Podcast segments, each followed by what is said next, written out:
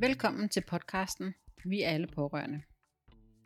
En podcast, der stiller skarp på det at være pårørende på tværs af diagnoser, og hvor sårbarhed er helt okay. Jeg hedder Rikke, og jeg er din vært. Vi savner kun, fordi vi elsker. Når vi savner meget, er det fordi kærligheden er dyb. Når vi lærer at dyrke kærligheden i stedet for savnet, kan vi bedre lade kærligheden blomstre i livets forunderlige mund. For størst af alt er kærligheden. Sådan skriver Gitte Vinter Gravgaard i starten af bogen Hjerteminder. De ord rammer og rører mig dybt.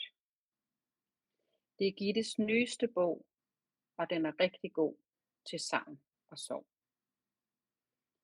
I denne episode har jeg Gitte med som gæst. Gitte og jeg er begge futurister og kender hinanden gennem Universal Futurist, og så er vi begge faldet for Comosøen i Italien. Gitte er ekspert i fredelige putterutiner. Hun er bestseller og prisvindende forfatter, foredragsholder, trivselskonsulent og konceptudvikler. Monstermanualen er Gitte også forfatter til. Den er god til ængstlige børn. Gittes mission med denne bog er at give børnene poweren tilbage. Hendes mission er også at lære en million børn at meditere. Hun ønsker nemlig at hjælpe børn til bedre trivsel. Ved du forresten godt, at monstre skal bekæmpes i fællesskab? Gitte er også forfatter til bogen I mit hjerte. Det er hendes største bestseller. Den er solgt i over 40.000 eksemplarer og er på fire sprog. Gittes børnebøger hjælper tusindvis af børn med at sove i mere end 20 lande. Og så minder hun os om, at vi altid først skal passe på os selv, før vi kan være forældre for vores børn. Vi må være opmærksomme på, hvad vi selv udstråler. I denne episode kommer vi blandt andet til at tale om, hvordan disse bøger kan være en hjælp til børn som pårørende. Gitte, jeg har glædet mig helt vildt til at byde dig velkommen. Vil du starte med at fortælle lidt om dig? Ja, det kan du tro, og tusind tak for en, en virkelig smuk introduktion. Jeg blev helt rørt over at høre din dejlige stemme læse alt det her op. Øhm, ja, men jeg er jo øh, forfatter, som øh, har haft en drøm gennem hele livet om at skrive bøger til børn, fordi jeg selv var fuldstændig vild med bøger, da jeg var barn. Øh, så vild med det, at jeg tog et job som 12-årig på skolens bibliotek, fordi jeg elskede bøger. Øh, og dengang kan jeg huske, at jeg kiggede på alle mine yndlingsforfattere, og så drømte jeg om, at, at jeg en dag også kunne åbne universer op for børn, som de kunne finde helle i. Og mange år senere har jeg så en masse uddannelse inden for meditation og mindfulness og healing og vibrationer, og får lyst til at tage børnene med ind i de indre universer. Og herinde, der har vi uendelige ressourcer, hvis vi kan finde dem. Og den største ligesom, ressourcebank, vi har, er vores store, smukke hjerter. Så jeg øh, har skrevet en række bøger omkring at hjælpe børn til at åbne op til deres store, smukke hjerter og skrue op for hjertelyset og selvkærligheden og selvomsorgen. Øh, og det, der er så magisk, det er, at forældrene gør det automatisk på samme tid. Og derfor mm. får vi sådan en meget dejlig stund med vores barn, hvor vi mødes hjerte til hjerte, sjæl til sjæl ved sengetid. Så forfatter til en række hjertebøger. Det er, øh, det er, det er virkelig spændende, fordi lige præcis det her, øh, hvor du siger, at, at, øh, at når vi gør det her som forældre, jeg tænker også bedsteforældre, eller, altså når vi ja. sidder med de her børn, øh, så åbner vi jo også op selv. Det, altså det oplever man jo i mange andre øh, sammenhænge også, men lige præcis her, der tænker jeg, at, øh, at det jo er et godt redskab, som jeg også sagde i, i introduktionen, så, øh, så er du også ekspert i de her putterutiner, øh, og, og det gælder jo, tænker jeg, øh, for alle, øh, der, altså man gerne vil have sådan en fredelig putterutine. Øh, men det jeg, det jeg især byder mærke i, det er det her med, at når vi, når vi sidder øh, med de, med de her putterutiner og læser for vores børn, så åbner vi også vores eget hjerte. Øhm, så vi connecter på den måde, og det synes jeg er, altså er rigtig vigtigt. Øhm, ja. Det, jeg, ja, øhm, det jeg tænker på her øhm, i forbindelse med det her, hvordan, altså, hvordan, hvordan gør du det her? Altså, hvordan, ja. hvordan kommer du ud i verden med det her? Fordi et er, at vi kan købe en bog, og ja, vi kan også, øh, vi kan også lytte, men er der, altså, er der en bestemt intro altså, til, til denne her verden, når nu man sidder her som, som øh, ny forældre, eller forældre, eller pårørende, altså, hvor ens barn er, er blevet pårørende. Hvad kan vi, hvad kan vi bruge det her til, som, eller det her univers til, som, som du har skabt? Altså det, der er så vigtigt og samtidig så svært, øh, det er jo det her skisme mellem, at man som pårørende er utrolig udfordret, øh, og man er udfordret, fordi man elsker.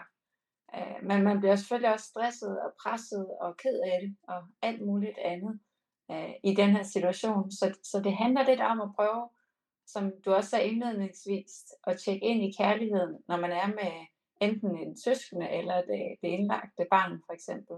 Eller hvis man ja. selv er indlagt og har børn. Så handler det ligesom om at prøve at skabe et frikvarter, hvor vi kun lader kærligheden komme igennem. Og den har vi jo. Og, og der, hvis vi ikke havde den, så ville der ikke være så stor smerte over sygdom og, død, og uh, at vi er adskilt fra dem, vi elsker. Så det her med ligesom lige at stoppe op, og så huske på, at roden til meget af den smerte, der er, er kærlighed. Og den rene kærlighed kan vi give til vores barn. Og hvis det så kun er 10 minutter hver dag, hvor, vi, hvor det er ubetinget kærlighed, øhm, så vil det have en kæmpe betydning for resten af barnets dag, og egentlig også vores eget dag, vores, vores egen dag. Øhm, så, så hvordan gør man det? Øh, sådan som det mærkes inde i mig. Det mærkes som om, at jeg trækker vejret ned til mit hjerte, og så tænker jeg på, hvor, hvor højt jeg elsker det her barn, og sådan prøver på at skabe en meget sådan ren kærlighedsfølelse. Og så føles det faktisk som om, at jeg åbner et rum foran mit hjerte, foran min krop. Øhm, af den her, og så kan, jeg ligesom, så kan man ligesom forestille sig, at man kan putte det ind i det rum, man, man tror, barnet har brug for. Så ofte omkring sengetid er det tryghed, kærlighed, nærvær og sådan nogle følelser som det. Og så føles det som om, at børnene går ind i det rum, øh, lægger sig og putter sig ind i det rum og, og, og låner det nervesystem. Altså de låner vores rolige nervesystem, altså det, det, det parasympatiske nervesystem, som de ligesom lægger sig ind i, og så samtidig med, så har vi en rolig hjerterytme, som de også mærker, helt fra de er spæde, helt fra de er i maven, øh, har de lært vores hjerterytme at kende. Og så på en eller anden måde, så, så ligesom, det bliver deres stemmegaffel, som de så tuner ind i. Så det er noget med at prøve at, at, at reservere 10 minutter ved sengetid til at prøve at lukke nogle andre af de her stærke følelser ude, og så ligesom prøve at fokusere på den rene kærlighed, og gøre det så rent som muligt i det øjeblik, man er med barnet der. Og det giver jo, altså det giver jo helt vildt god mening. Øh, og netop som du også siger det her med, at, at, at vi, selv, vi selv skal jo også vise, hvad det er, at øh, vi gerne vil give til det her barn. Så i og med, at vi allerede bare der, hvor vi øh, øh, sætter 10 minutter af øh, til at være i den her kærlighed med vores barn, eller børn, eller hvem det nu end måtte være i virkeligheden, øh, så har vi jo allerede der åbnet op og som sagt, jamen jeg vil gerne være her sammen med dig. Og det er jo det, som du siger med det parasympatiske nervesystem, så kan vi, altså, så ved vores kroppe og vores hjerter godt, at, at nu er vi to et, og nu skal vi noget sammen, ikke? Jo, og det jeg synes, der, altså, det der, hvor det ofte går galt omkring sengetid, det er jo fordi, det er sidst på dagen, og vi er trætte. Og, og især som pårørende har vi jo haft en hård dag, øh, højst sandsynligt været presset på flere fronter. Øhm, så når vi når til barnets sengetid, så har vi ikke særlig meget mere at skyde med. Og derfor bliver det ofte sådan en, en kamp. Ikke? Altså det bliver ofte, ja. det bliver ofte, du skal også sove. Måske er vi også kommet lidt sent hjem, hvis vi er på hospitalet eller noget andet. Måske kommet lidt sent hjem øh, og kommet lidt sent i gang med den her rutine, og nu skal barnet så virkelig sove på rek- rekordfart. Og det, der gør mig mest ked af det ved de her, når jeg taler med de her familier, hvor, hvor der ofte er kamp ved sengetid, det er, hvis man ligesom forestiller sig, at man låner barnet et nervesystem, der er i kamp eller i stress, jamen så det svarer til ligesom at, at lægge barnet til at sove i, i, i den, øh, hvad skal man sige, energi af stress, og du, du, du, du, du, du, du, du, hvor man ligesom er i gang med at, og man kan sige, man skyder lidt på barnet, ikke? Med, med, mm. med, med negativ energi. Og, og det, når man sådan ser over fra barnets synspunkt, så betyder det faktisk, at hov, der er noget her, jeg ikke helt, øh, jeg, jeg gør ikke helt det, jeg egentlig skal, så nu må jeg heller lige vågne lidt op, øh, og så prøve at forstå, hvad det egentlig er, mine forældre siger til mig. Så det har den fuldstændig modsatte effekt, at man ligesom laver en alarm i barnet, som mm. vækker barnet. Så når vi gerne vil have barnet til at sove hurtigt, så er det netop, at vi skal skifte over til det rolige, nærværende, kærlige øh, nervesystem. Og det, der så, det, jeg synes, der var så sjovt, øh, da jeg begyndte på det, da mine børn var små, det er, at det bliver enormt effektivt. Så det her med, at man tror, at nu skal jeg sætte tid af til at være nærværende og kærlig og være med mit barn, og det kommer til at tage lang tid, det er enormt effektivt. Så ofte så noget jeg at sige mere end 3-4 sætninger, så sov mine børn. Fordi de hurtigt vender sig til, hov, her er trygt, her er rart, så kan jeg mærke mig selv, og så kan jeg mærke, at jeg er træt. Godnat. Og så sover vi Ja. Ja, fordi jeg tænker også netop, du siger også det her med rutine. Ja. Så øh, altså, jeg ved det i hvert fald for mig selv. Øh, og det er jo selvfølgelig en anden kontekst, men det er jo stadigvæk lidt i samme boldgade, når jeg skal gøre noget, der er godt for mig. Ja. Øh, så skal jeg have det ind i en rutine til at starte med, for ligesom at lære min krop noget nyt. Øh, eller jeg skal tilbage på sporet igen, hvis jeg har været på ferie, og, og rutinerne er blevet brudt. Og en af de ting, som er rigtig gode for mig, det er at komme ud om morgenen, øh, enten med at, øh, altså i starten, eller før i tiden, der var det en løbetur, fordi det var sådan noget med høj puls og høj musik i ørerne. Men hvor jeg i dag øh, mærker, hvad har jeg brug for? Er det en løbetur med høj musik i ørerne? Er det en rolig tur, øh, hvor jeg mærker sanserne ude på stierne? Eller er det en powerwalk, hvor jeg har øh, noget meditation eller noget refleksion, altså nogle, nogle mennesker i ørerne. Øh, der findes så mange lækre podcasts efterhånden, øh, hvor jeg kan have det i ørerne, men, men jeg mærker først. Og det, der var irriterende for mig i starten, og så ved du og jeg jo i kvæg futuristerne, når noget er irriterende, så er det sikkert, fordi det er rigtigt. Mm. Øhm, at, at, altså, at jeg skulle at, altså jeg skulle, jeg skulle gøre det. Altså det her med at komme i gang med at gøre det. Ja. Men lige præcis det du siger, nu er det simpelthen så effektivt, så jeg, jeg stiller ikke engang mig selv øh, altså spørgsmålet mere, hvad for en af de tre typer ture, jeg skal ud på. Jeg gør det bare. Ja. Altså, og så bliver det i, altså i, på vej ud og lyttebøfferne i ørerne, og, og, så, og så er det er først der, at jeg finder ud af, om det er det ene eller det andet eller det tredje, jeg skal. Ja. Og, øhm, og jeg tænker også, det er der i hvert fald rigtig mange voksne, der kan sætte sig ind i sådan et eksempel som mit, det her med at bryde en vane og få en ny rutine.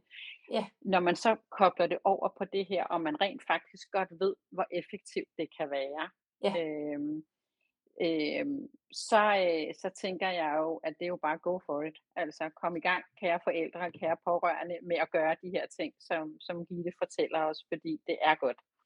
Ja, øhm, det er så dejligt, og det er sådan et godt eksempel, du giver der. Ja, og, og det jeg også kommer til at tænke på, øh, fordi nu snakker du om det her med sengetid og sidst på dagen, og på et andet tidspunkt, eller lige her lidt tidligere, der siger du 10 minutter hver dag, øh, for at komme godt i gang med dagen. Jeg tænker, at har du også rutiner øh, tidligere på dagen også, eller er det den her rutine, der er inden sengetid, der faktisk afføder, at dagen efter også bliver god? Ja, det, det er faktisk meget magisk på den måde, at øh, hvis man får den her rutine om aftenen, så når man så kommer igennem de her forskellige bøger og får læst de forskellige, der er jo så rigtig mange meditationer, der ligger og venter, hvis man ligesom går fra bog til bog, ja. så, så bygger man ovenpå den viden, man har om hjertet. Så det starter med, at man skal prøve at finde det. Øh, så skal man prøve at følge det op med kærlighed så prøver vi at dele den med hinanden. Så hvordan føles det, når vi ligger her, og jeg sender dig kærlighed? Nu sender jeg dig kærlighed. Hvordan mærkes det? Og prøv du så at sende kærlighed til mig, så se, hvordan mærkes det, når du sender kærlighed? Øh, og så lidt senere, så taler vi om, hvad kan vi så gøre, når vi savner hinanden? Har vi så stadigvæk kærligheden, eller forsvinder den så bare Nej, den har vi så stadigvæk. Og, og hvis vi så forestiller os, at vi kunne sende kærlighed til hinanden over afstand, hvordan ville det så føles? Øh, og det er pludselig, når vi så ja, i, i pårørendes tilfælde vil det ofte være sådan, at der er en forælder, der er på hospitalet, til, til sygebørn i hvert fald, ikke, som er med på mm. hospitalet, og så er der den anden forælder derhjemme, med nogle, eventuelt nogle andre søskende. Og jeg ved, der er, er så stort savn i denne familie, øh, og man hele tiden føler, at man er splittet mellem øh, det indlagte barn og børnene derhjemme. Og hvor skal man egentlig være, og søskende savner hinanden, og man savner den forælder, der ikke er på hospitalet, og så videre, så videre, så videre, omvendt. Øh, så det her med at arbejde med savn og forstå, at selvom vi lige nu er en familie, der er splittet, øh, vi er nødt til at være forskellige steder, så har vi stadigvæk den her enormt store kilde til kærlighed inde i os, og vi kan sende og modtage over afstand. Så alene det, at vide det, det er en kæmpe hjælp, når, når man som familie er splittet op. Det kunne også være på grund af skilsmisse eller nogle andre øh, forhold, hvor man arbejder på nogle tidspunkter, så man er meget væk fra sit barn. Mm. Så, og så kan du så sige, så derfor så, så begynder vi så at arbejde med hjertelys, øh, hvor vi sender vores eget hjertelys rundt i kroppen. Øh, det er enormt rart, hvis man som barn er syg og, og, og ligger og er i gang med at få behandlinger eller øh, efter behandlingerne, så vil det være enormt dejligt, at man, man får en fornemmelse af, at man har det her smukke lys indeni, og man kan transportere det rundt i kroppen, og vi lyser op i muskler og ledbånd, og, og vi sender lys ud med rundt i blodet i kroppen og så videre, hvor man ligesom får, i stedet for at man får en fornemmelse af, at min krop er i stykker, eller min krop fungerer ikke, eller min krop er syg, så får man pludselig en fornemmelse af, at min krop er stærk og smuk, og holder det her lille lys. Øhm, og når vi så er derinde og ser det her hjertelys, så er det, at vi også kan se alle de smukke hjerteminder, vi allerede har fået i vores liv, og dvæle lidt ved dem, og, og dyrke den kærlighed, vi har. Så for mig er det sådan et, et landskab af utrolig mange forskellige facetter, hvor vi hele tiden lærer lidt om hjertet. Og når vi så har lært det ved sengetid, så er det så nemt at snakke om næste morgen, når man for eksempel skal afsted, og, og man måske er lidt ked af, at man skal i skole eller børnehave, eller mm, mor eller far skal tilbage på hospitalet, eller et eller andet, så har man ligesom et sprog for det, og derfra får det så et liv i familien. Så det er lige så meget et sprog for den kærlighed, vi deler, men også den evige kilde til kærlighed, vi har indeni, som netop, som du også sagde, det her med, at vi giver børnene poweren tilbage, altså det giver dem sådan en følelse af, at hey, det her, det kan jeg faktisk. Og, og det, der er så fedt, det er, at børn ofte er meget bedre til det her end voksne. Så de får faktisk ja. også lidt en fornemmelse af, at de, altså forældrene bliver ofte sådan lidt, wow, det er jo virkelig, jeg tror, jeg lærer mit barn at meditere, men det er jo i virkeligheden mig, der lærer om nærvær og kærlighed og lys af mit barn, fordi det er så fint inde i børnene, og, og de ikke er kommet så langt i livet endnu, at de måske har slukket ned for nogle af de her kanaler. Ja, altså jeg, jeg kan ikke lade være med at sidde og smile lidt, ikke? fordi altså, vi er jo som voksne proppet med begrænsninger øh, igennem vores opvækst, og vores børn er bare ikke så spoleret. Nej, så de er jo også, øh, så, så har vi givet dem lov til, til opvækst, og har vi givet dem lov til at være dem, øh, og, og dyrke det, der, der kommer til dem, så er de jo øh, den rene kilde, kan man ja. sige. Jo yngre, jo bedre. Ikke? Jo. Øhm, og så apropos øh, alder, så kommer jeg til at tænke på, øh, hvornår kan man starte med det her? Altså, hvor, hvor gamle er de børn? Altså, hvad har du erfaring med her? Altså, jeg, jeg vil ønske, at man startede med den, der hedder i mit hjerte allerede, mens barnet ligger i maven. Fordi det her med at låne sit barn i maven, sit rolige nervesystem, er sindssygt vigtigt også. Ja. Øhm, så, så du kan sige, jeg tror, man vil se i årene, der kommer nu, der vil man se en masse statistik omkring møder med, altså gravide møder med, med stress, øh, og hvordan den stress påvirker barnet. Så jo mere vi ligesom kan forbinde os til barnet, altså også den her følelse af, at, at vi er forbundet hjerte til hjerte allerede, mens barnet ligger i maven, skaber et utroligt stærkt bånd mellem mor og barn. Øh, mm. og, og den følelse af det, morens rolige nervesystem, vil barnet allerede efter fødslen lynhurtigt kunne tjekke ind i, når man så fortsætter med at gøre det, mens barnet er spædet.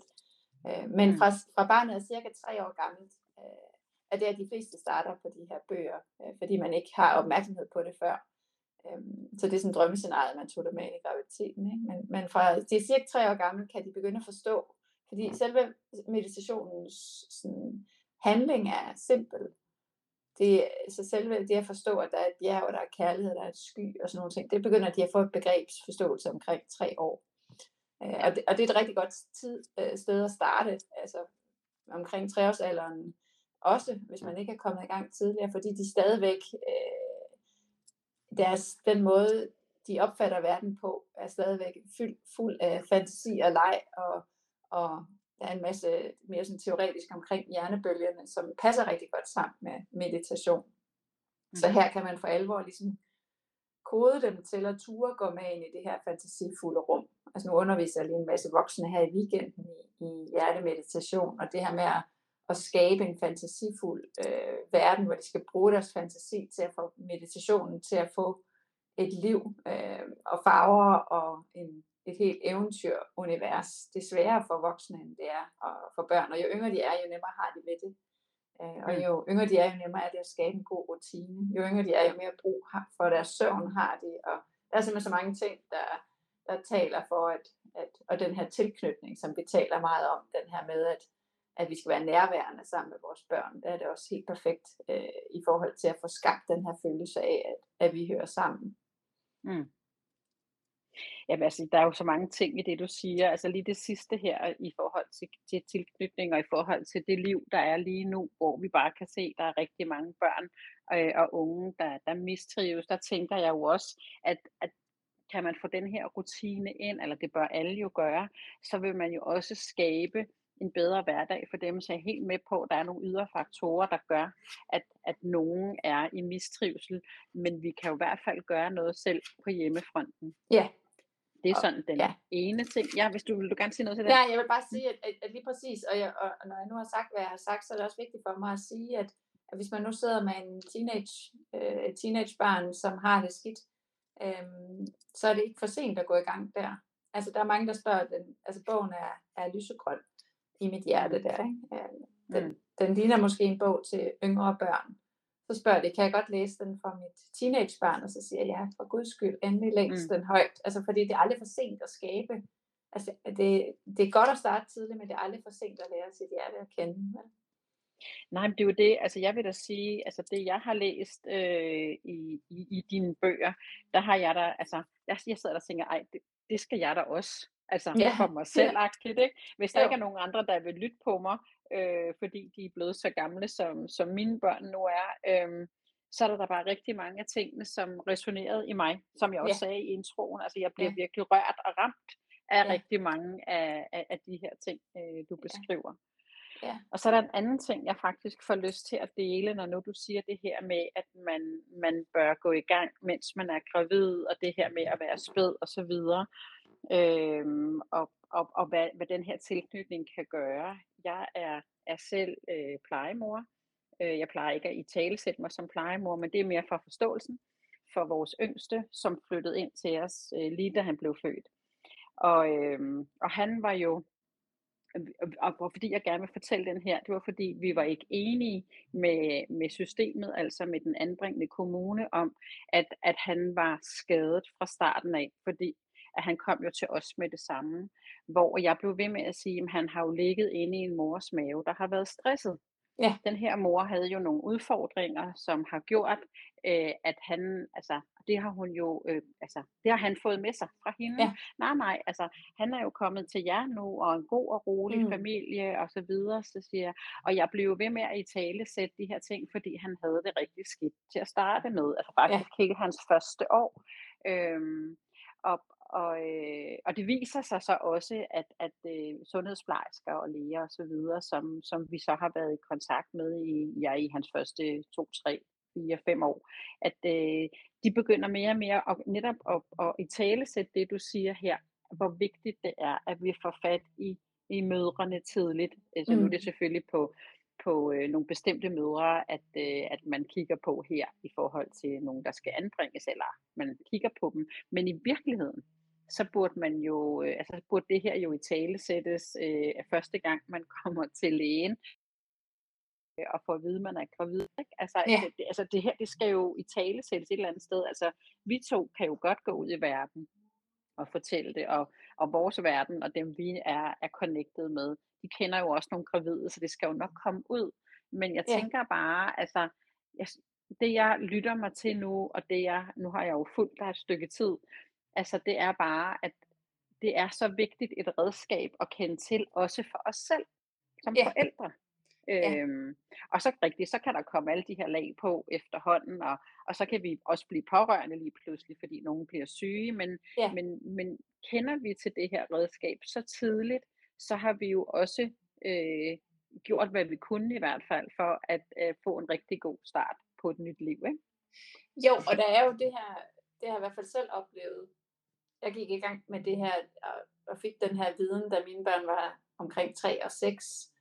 Øh, og, og den mor, jeg blev efter, jeg begyndte at gøre det her, kan jeg, at jeg skal meget bedre lide mig selv som mor, end, ja. end den jeg var før jeg lærte de her værktøjer at kende. Øhm, fordi at når man først forstår det her med, hvad det er for et rum, man låner i sin energi til barnet, og hvad man kan fylde det med, øh, så giver det ingen mening længere at råbe af sine børn, eller skælde ud, eller du ved, der er alle mulige forskellige facetter i det her, som ikke giver mening, når man først har forstået den anden måde at gå til det på. Og det her med at være en fredelig forælder, det hjælper mig på. Nu, nu er mine børn teenager i dag, så, Mm. og der, der følger jeg en masse ting med at være mor til teenage piger, eller drenge for den sags skyld. Øhm, Mm. Men det at kunne være fredelig i mit forældreskab omkring dem, det betyder ikke, at jeg ikke kan sætte grænser, eller at jeg ikke kan sige fra, men jeg gør det på en ordentlig måde. Og det kan de Mm. mærke, og det betyder, at den respekt, der er i, imellem os, kommer et andet sted fra, end gennem tvang, eller trusler, eller noget Mm. mm. skæld ud, eller et eller andet. Ikke? Så, Mm. mm. så som forældre er det også en kæmpe gave at finde ud af det her tidligt, fordi man kan undgå en masse frustration, og en masse dårlig samvittighed, og en masse afmagt, som der jo Mm. ofte er i, at være, i, i, i, de her situationer, hvor vi bliver presset, hvor vi gør nogle Ja. ting, som vi så bagefter fortryder, eller Ja. ville ønske, vi kunne have gjort anderledes. Det tror jeg ikke, der, det tror jeg, at de fleste forældre kender. Men jo tidligere vi ligesom lærer øh, de her værktøjer at kende, jo, altså, jeg har undgået så mange konflikter med mine børn, og jeg har undgået øh, så meget, øh, hvad skal man sige, øh, jeg har kunnet undgå skulle slå mig selv i hovedet bagefter. Øh, så alt det her skam og skyld og dårlig samvittighed osv., det er jo en, også en energi, vi tager med os ind i vores, vores dag, hvis vi skal på arbejde efter en skænderi om morgenen eller et eller andet. Ikke? Mm. Så det at kunne undgå det, det påvirker os jo. Altså, så når man først får en, en fornemmelse af, hvordan de her energier spiller ind i vores øh, trivsel og vores hverdag, øh, så vil man jo slet ikke tilbage. Altså, så vil man slet ikke, ikke, altså, man jo slet ikke, ikke bruge dem øh, positivt.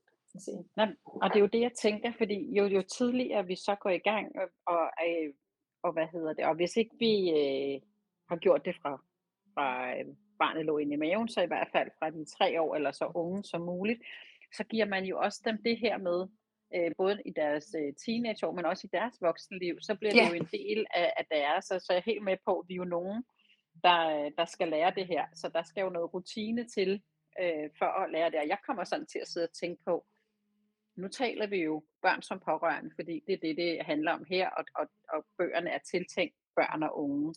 Men jeg kommer sådan til at tænke på hele den her altså, tankegang, og det du har fortalt med at åbne hjertet, og, og, øh, og lære de her meditationer at kende, det vil, det vil der også smitte af på ens parforhold, tænker jeg på. Ikke? Ja, Altså, søren. Ja, Altså det vil jo, det vil jo smitte, og, og, og andre relationer i det hele taget. Altså, hvordan bliver min tilgang til andre mennesker, hvis jeg tillader, eller når jeg tillader, at vi åbner hjertet over for hinanden.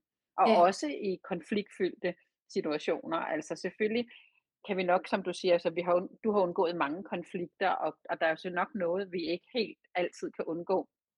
Jeg tænker, at børnenes udvikling og så videre, de skal prøve nogle grænser af. Men så er det jo igen, som du også siger, så er det jo vores tilgang til det. Og det der- gør der det jo, altså, det er jo ikke fordi, at, at konflikterne forsvinder, Nej. men både barnet og den voksne kan være i konflikten på en Ja. helt anden måde, Ja. fordi den kommer et andet sted fra. Ja. Derfor vil de jo stadigvæk øh, gerne alt muligt, de ikke skal. Øh, og der skal stadigvæk siges masse. Der er mange, der tror, at det fredelige forældreskab er sådan et Ja. grænseløst. Det er det Ja. på ingen måde.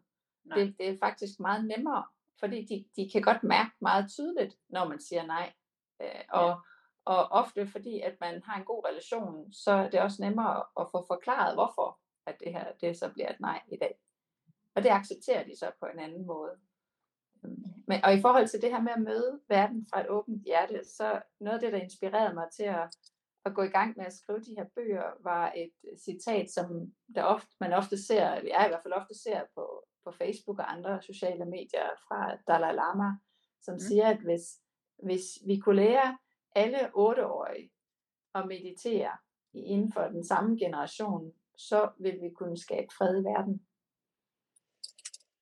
Uh, så hvis, ja. hvis mm. alle otteårige kunne lære deres hjerte at kende og lære det her sprog at kende, så, kunne vi, så vil der ikke være grund til vold, mm. eller krig, eller ufred. Og det, det, det synes jeg er enormt inspirerende. Og jeg ved godt, at vi ikke overnight kan lære øh, alle børn i verden det her. Øh, og det er lidt et utopisk øh, scenarie, men vi kan jo i hvert fald gå i gang. Mm. Øhm, og da jeg startede med at skrive bøgerne, der, der var jeg mere beskeden i min tilgang til, hvor mange børn jeg ville kunne nå. Og i dag siger jeg så, fordi jeg kan se, at det spreder sig som ringe i vandet, og det går ud over Danmarks grænser, så siger jeg så, hvis jeg kan nå en million børn, mm. og lære dem at fylde deres hjerte op med kærlighed i sengetid, så har jeg i hvert fald gjort en forskel. Øhm, og, og jeg er sikker på, at når jeg når den million, så siger jeg 10 millioner, og så videre, fordi det er ligesom, mm. det kan aldrig helt blive nok, vel? Altså. Og det skal det heller ikke i den her retning. Altså dine ringe skal der i den grad spredes, fordi det giver jo sindssygt god mening jeg har jo, altså jeg har jo også en mission med, med det arbejde, jeg laver, ja. øh, fordi jeg ved, at øh, 80% af pårørende på tværs af diagnoser selv lander med en belastningsreaktion som stress, ja. der så igen kan føre til angst og depressioner. Ja. Og det har vi jo ikke, altså det har vi jo ikke råd til, hverken menneskeligt eller samfundsøkonomisk. Så, øh, så man kan sige, ved at du spreder dine ringe, så er du jo også med til at forebygge min målgruppe, kan man sige. Ikke? Ja. Altså, så, så, så ved at vi øh, hver især byder ind med de her ting, så jeg synes jo bestemt, den der 1 million, den kan du da roligt sætte op til 5 millioner, inden vi er færdige med den her snak, men, ja, det men, dejligt. Ja, ja, og altså jeg har faktisk slet ikke faldet over den der øh, med Dalai Lama. Altså den, den, øh, den kan jeg godt mærke, den, den gør noget ved mig. Især lige nu, hvor vi optager, er der bare så meget krig så tæt på ja, os, øhm, som, som for mig er øh, med mit hjerte fuldstændig uforståeligt. Jeg kan godt forstå det op i mit hoved, eller jeg kan godt forstå, hvad der sker øh, i krigen op i mit hoved. Jeg kan ikke forstå det, der sker, men, øhm, men, men jeg kan følge med i det, og jeg kan læse og lytte, og jeg kan gøre nogle ting, men i mit hjerte forstår jeg det simpelthen ikke. Mm. Altså det gør jeg virkelig ikke. Og jeg, øh, fordi vi lever i 2022, og vi, vi er i den vestlige verden, altså vi burde da om nogen være klogere. Ja. Øh, og det er vi også oppe i vores hoveder, men jeg tror sgu ikke, vi er det nede i vores hjerter. Vel? Nej. Øh, så, så, så jeg tænker, at din mission, den er i hvert fald, øh, den er i hvert fald meant to be, og ja, det kan godt være, at, at du ikke kan, kan gøre det her, øh, eller det kan du ikke, du kan ikke gøre det alene, vi skal jo være en hel masse, der går med ud og hjælper dig med yeah. at få, få spredt de her ringe, det er der slet ikke nogen tvivl om. Øhm, det der også, øh, det der også lige øh, rammer mig lidt her, eller ikke rammer mig, men det der jeg lige bider mærke i, det er også den, du kalder det, det fredelige forældreskab. Ja. Øhm, og det har du nævnt nogle gange, det her med, når man, når man er fredelig i sit forældreskab, så er det en kæmpe gave videre ja. ud. Kan, vil du ikke prøve at fortælle lidt mere om det? Fordi det gælder jo også, når man er pårørende, både som barn og som voksen i virkeligheden. Ikke? Jo, og ved Gud, altså nu har jeg selv været, jeg har selv været indlagt nogle gange med mit ældste barn, og, og om noget, man bliver presset. Øh, og dem, jeg øh, følger, som for eksempel har et indlagt barn, skriver jo alle sammen, at man for eksempel kan se, at plejepersonalet løber alt for stærkt, at de gør deres bedste, men det er bare ikke nok, og alt det her forskellige. Ikke? Altså, mm. i sådan en situation, hvor man sidder med sit barn, det er jo nemt at blive ophidset, hvis barnet, hvis man ikke synes, at, at barnet får den rigtige behandling, eller at man bliver overset, eller man er bekymret for, at nu har feberen stiget igen, eller et eller andet. Ikke? Mm. Altså, det er så nemt at, at få den her følelse af stress og afmagt. Øh, og ved at lære de her små, altså for eksempel et noget så simpelt som et lille hjerteunderdræt, hvor man tjekker ind i sit hjerte og lige får ro på igen. Altså, nu har, i, i sådan nogle situationer her har jeg prøvet flere gange at, at berolige mig selv på den her måde, så jeg kan være mere fredelig over for mine omgivelser. Øhm, men det kan også være, at øh, altså hvis man tager det ud af pårørende kontekst, så kan det være, at man skal til et, et møde, øh, man skal give en præstation, øh, et eller andet, der stresser en, mm. øh, hvor man kan begynde at bruge de her værktøjer til at, og, jamen det er selvomsorg, det er ligesom at give sig selv et kram og sige, det skal nok gå, ikke? Øh, og hvis børnene ser det, altså hvis børnene vokser op med en mor og en far, der gør det her på daglig basis, så lærer de jo, at det er en måde at være i verden på. Øhm, og de ser jo også, at, at vi ikke så øh, lige så ofte, jeg tror ikke, man helt kan fjerne, fordi frustration og afmagt, vrede kan også noget, som det også skal en gang imellem aktiveres. Men, men det er bare hårdt at være i hele tiden. Ikke? Det er hårdt at være i stress og afmagt og frustration og vrede hele tiden.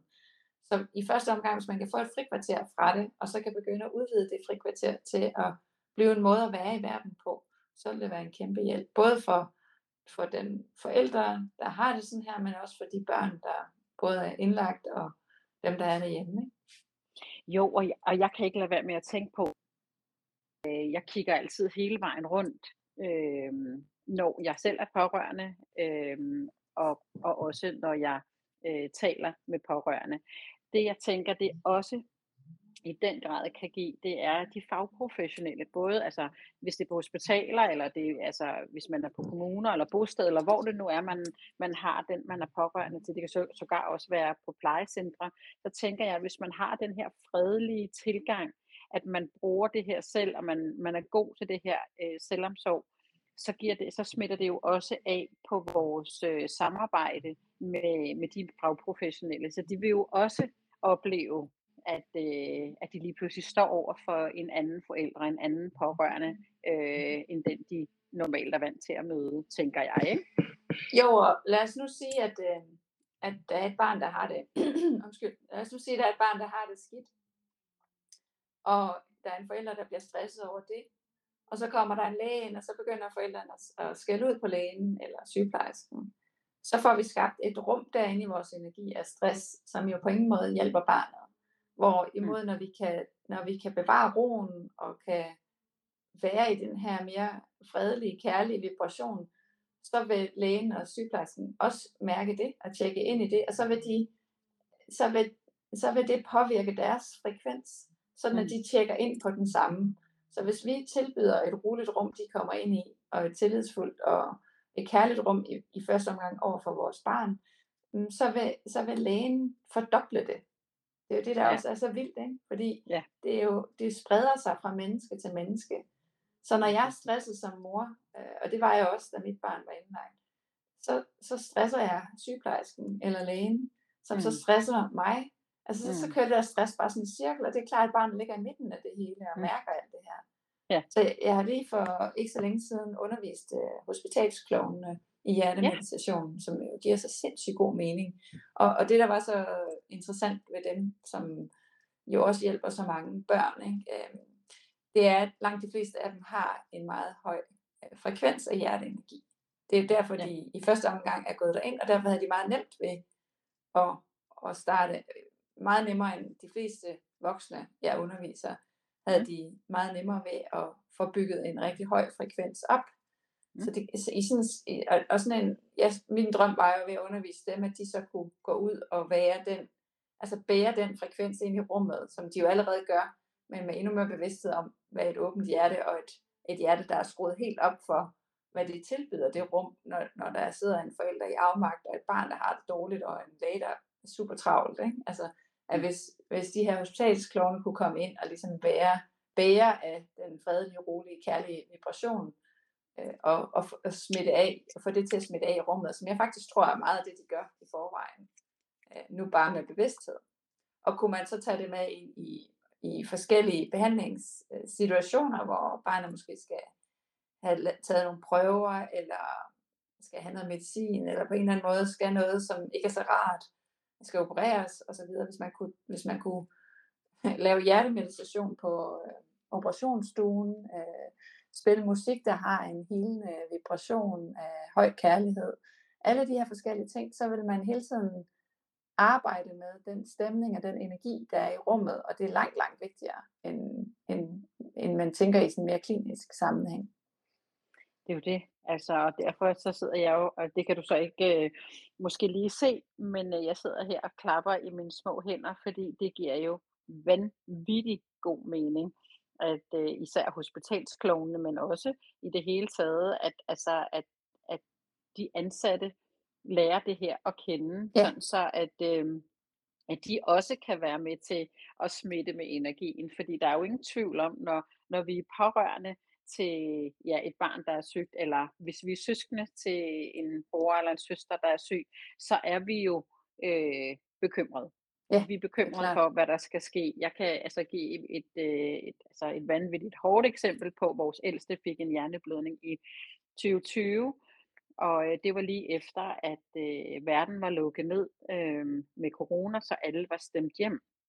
Hvilket betyder, øh, dengang, øh, eller betød, at, øh, at vi kunne ikke få lov til at se Rasmus. Oh. Ikke øh, et kvarter af gangen, og hver for sig, og kun min mand og jeg, øh, hvilket var fuldstændig tåbeligt og tavligt, fordi jeg, altså, vi kunne ikke være der selv. Vi vidste ikke i syv uger, om han skulle dø. Ej. Men hans søskende fik ikke lov til at komme med derind. Altså på grund af øhm, corona? Ja, ja. Det var det, der satte en stopper for det, hvor jeg blev ved med at, sådan at, at i tale sætte, men hvis han skal dø, så er de jo nødt til at se deres bror, de er jo nødt til i hvert fald at ja. få muligheden for det. Så jeg ville jo have elsket, hvis, hvis jeg på det tidspunkt kendte til, til, til dig og, det, og dit arbejde, øh, i hvert fald mere i dybden, end jeg gjorde på det tidspunkt, fordi så havde jeg jo måske kunne skabe et andet rum, fordi det der sker, det er, at jeg bliver frustreret og ked af det, mere end jeg er i forvejen, fordi jeg ja. ikke ved, om vores ældste skal dø. Og så jeg skal samtidig faktisk også stadigvæk være mor for, ja, for de to øh, mindre søskende, som er, altså jo er voksne, øh, unge voksne øh, på det her tidspunkt. Ikke? Øh, men vi er alle sammen under samme tag, fordi alt er bare forfærdeligt, og vi skulle være i en coronaboble, som det vist nok hed på det tidspunkt. Så det blev bare os fire, øh, som, altså som, så det var bare sådan en, kunne, havde vi kunne, kunne effektuere noget af det her, øh, når vi sad herhjemme og ventede på en læge skulle ringe ja. eller hvad det nu måtte være, ikke? Ja. Øhm, så havde det jo i hvert fald kunne give os noget. Vi var rigtig gode til at tale højt og være her for hinanden. Men, men det her kan jeg bare høre, går jo øh, endnu dybere og, og vil jo kunne sprede endnu mere øh, fredelighed i vores, øh, i vores sind på sådan et tidspunkt, hvor, hvor vores verden jo er gået fuldstændig i stykker. Ja, ja. Og, og, og jeg tænker også, at, at, øh, at hvis man har det sådan, som I må have det her, så kan det, jeg siger, godt virke sådan lidt naivt og ah, get real-agtigt. Er du klar over, hvad det er, jeg står i? Øhm, og derfor er det også vigtigt at sige, at, at det kunne jo bare være, mens man sad og ventede på telefonen skulle ringe, mm. at man ligesom tjekkede ned i hjertet og fandt ud af, hov, nu går min amygdala amok op i hjernen, og jeg mm. ser alle mulige frygtelige scenarier for mig, og forestiller mig det værste. Øhm, og, og hvis jeg gerne vil hjælpe mit barn, som er indlagt og ligger så langt væk, det er frygteligt, en frygtelig situation, du beskriver her, ikke? Mm. Så det, det jeg kan gøre lige nu, det eneste jeg faktisk kan gøre, det er at holde en høj hjertefrekvens. Altså, og den kan jeg så give til de andre i rummet. Og når vi, når vi er flere, der gør det sammen, så, så altså man siger, at det magnetiske felt omkring hjertet er 5.000 gange stærkere end det rundt om hjernen. Så hvis I nu sidder fire mennesker og venter på telefonen og er i frygt, så har I en, en frekvens, der er, hvad kan man kalde den, en negativ karakter, altså der, der tærer mm. på jer. Mm. Hvorimod, at hvis, I så, hvis du så læste en hjertemeditation højt og tog familien med ind i det, så vil I have altså lige pludselig 20.000 gange større energifelt, øh, som vil være fyldt af kærlighed. Og det vil både hjælpe jer, men man ved også, at det bliver målt langt uden for det felt, man sidder i. Så for eksempel et, et eksempel på det er en storby i USA, hvor man sætter 10 munke til at holde en høj hjertefrekvens i to timer, og så ser man, at volden i en radius af 15 km falder i de to timer i området. Altså, så, så, så kan man endda være, altså hver gang jeg selv kommer i nærheden af et hospital, så sender jeg kærlighed ind øh, så godt jeg nu kan. Altså, Mm. kunne man forestille sig, at det var noget, vi gjorde? Kunne man Mm. forestille sig, at hver gang bussen kørte forbi Riget, sendte vi lige en portion hjertelys ind? Øh, eller noget af den stil, ikke? Altså, og det her med, at man føler som familie, at, at vi kan faktisk gøre noget i den situation, hvor vi sidder og venter, øh, vil også være, være rart. Altså, vi kan tilbyde en frekvens, øh, vi kan holde rummet for den syge, øh, vi kan holde rummet for den, der har smerte. Øh, det er også enormt rart at kunne gøre noget. Ja, ja fordi jeg, jeg sidder sådan øh, og, og tænker, ja, flere ting, øh, det gør jeg hele tiden, når du snakker, men det jeg tænker, det er, altså så føler faktisk er med til at gøre en forskel, i stedet for at man, man sidder og, og, og, og egentlig gør det modsatte. Øhm, Ja. Og jeg er helt, jeg, altså jeg er helt på, på linje med dig, jeg forstår fuldstændig det her med, at at øh, det vi sender ud i universet, det lander der, hvor det skal lande. Så fra nu af kommer jeg til at sende hjertelys hver eneste gang, jeg kører til ride. Så Gitte, nu øh, er vi faktisk også ved at være nået til vejs ende. Øhm, og, og med det her hjertelys til ride, og, og øh, ja, for mig til alle andre steder, øh, man kan komme i tanke om, kunne have brug for hjertelys, så, øh, så vil jeg spørge dig, om, øh, om du har noget et godt råd, eller noget du bare gerne vil sige her til sidst til, til vores lyttere. Altså det, det, der også er interessant og vigtigt og dejligt og rart, det er at vide, at, at man kan også sende sit hjertelys op i himlen.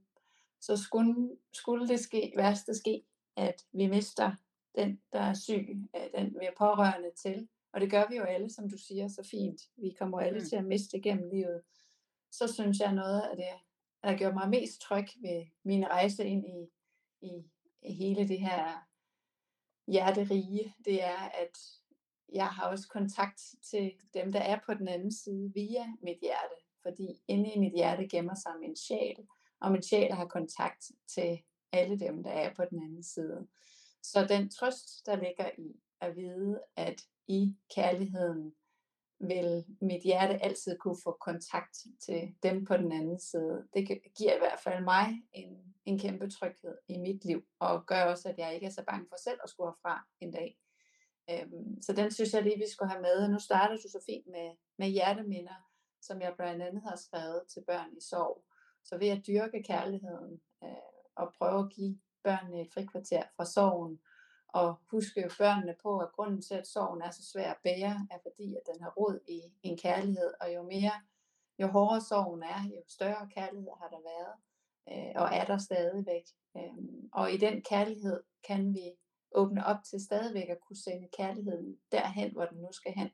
Fordi det er også oplevet, nu er, i mit hjerte har også været brugt i sovearbejde med børn, det er, at børnene ikke ved, hvor de skal sende kærligheden hen. Så hvis de vokser op med en følelse af, at, at de ved, at man kan sende kærlighed mellem mennesker, og man kan modtage kærlighed på afstand, så tror jeg, det er nemmere for dem også at forstå, at de kan sende kærlighed til en, en søskende eller en forælder i himlen, øh, og kan modtage kærlighed derfra også, øh, når det værste skulle ske.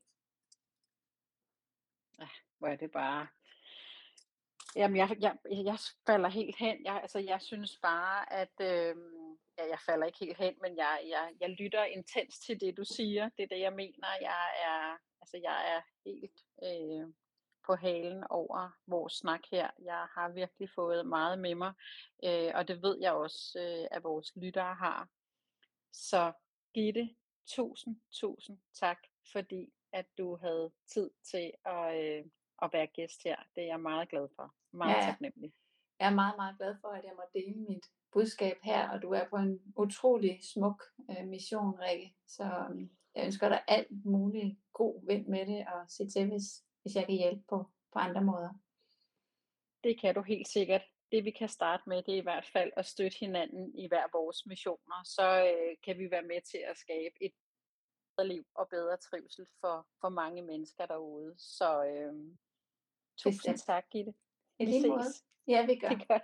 Ha' det godt. Hej. I lige Hej. måde. du. Hej.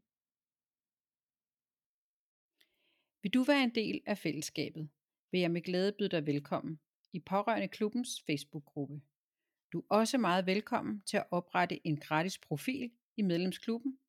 Der ligger en masse viden, du frit kan bruge. Link til både Facebook-gruppe og medlemsklub finder du på Pårørendeklubbens hjemmeside pårørendeklubben.dk. Der ligger også et direkte link i beskrivelsen. Kunne du lide episoden, så giv os gerne 5 stjerner og en kommentar der, hvor du lytter til din podcast. Og vil du være helt sikker på at være klar til næste episode lander, så følg Vi er alle pårørende i din podcast-app. Tusind tak, fordi du lyttede med til denne episode. Vi høres ved.